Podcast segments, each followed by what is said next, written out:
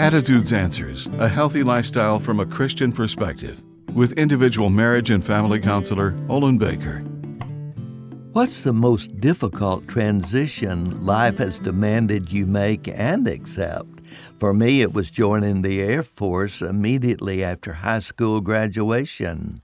This transition required me to comply with the military code of conduct, which meant following tough rules I had not known growing up as a child and teenager. All of the Hebrews who left Egypt over the age of 20, except for an identifiable few, never entered the Promised Land. Their resistance and rebellion against God's standard for living kept them out. God identified them as stiff necked and bent toward evil. Stiff necked described a person unwilling to change. This attitude prevented them from entering the promised land.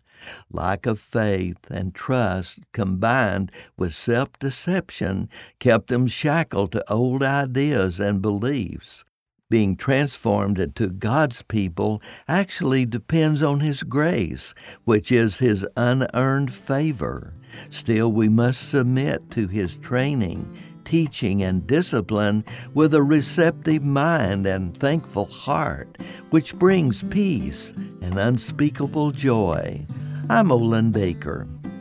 Attitudes Answers with individual marriage and family counselor Olin Baker is focusing on the series Building Bridges.